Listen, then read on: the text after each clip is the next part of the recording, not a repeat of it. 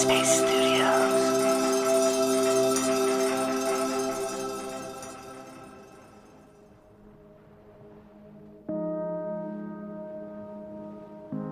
Hi, it's Jessica. Welcome to Radio Headspace and to Friday. It's been a pleasure guest hosting this week with fellow artist Asherah Weiss. Today, I'm going to talk about why we should approach creativity with a beginner's mind.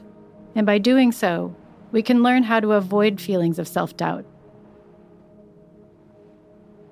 To have a beginner's mind, it's one where you're open to possibility. You're approaching the world with curiosity and also a willingness to have new ideas and create new things that maybe you didn't think you would make. It's not what you originally thought that you would set out to do.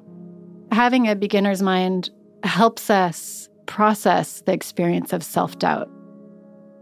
I don't think that self-doubt is necessarily a bad thing, but I think it's important to have a new relationship with it because we can so easily get in the cycle of, I'm not good enough, I shouldn't be doing what I'm doing. Taking the beginner's mind approach to self-doubt, I think it's kind of akin to meditation.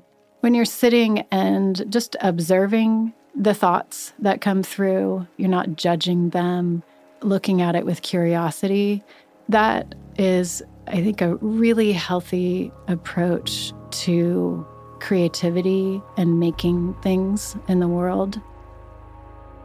As an artist, to get to work with kids, to get to really be in that place where we're just playing and experimenting, is such a, a joy and a luxury to get to do that with my kindergarten class. And the kids said, oh, an, an artist is someone who makes really pretty pictures, or an artist is someone who can draw without making a single mistake.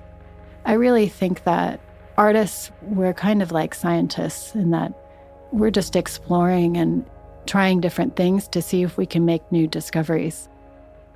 The classic art project that I see in schools is a penguin. There are pre-cut out shapes of the penguin, and the teacher tells the students, step one, glue this shape down. Step two, glue this shape down.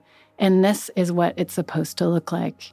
And that um, is probably the most depressing art project I can possibly think of. Pair that with something where now we've copied this and now let's turn it into something entirely our own. Let's see what we can make out of it. I think if we're focusing things more on that, as adults, I think we'll be more comfortable with this creativity. In working with adults, they say I'm not creative and are actually afraid of making art.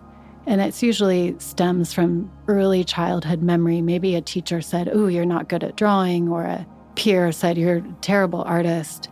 It's something that we carry with us forever because really to be creative is to be human.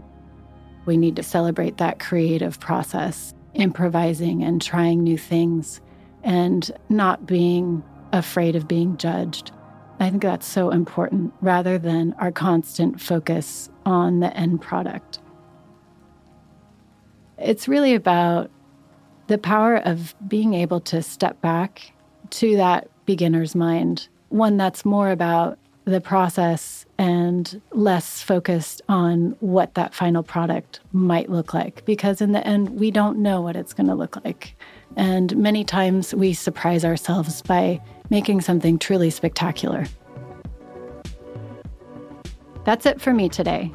It's been a pleasure to take turns hosting this week with my friend and fellow artist, Asherah Weiss. If you would like some encouragement and wisdom from kids, call the Pep Talk Hotline that Asherah and I co-created with our students at Westside Elementary. Just dial seven zero seven eight PEP TALK. That's P E P T O C. The number will also be in the show notes, along with a donation link to keep the program going. Thanks so much for listening, and have a great weekend.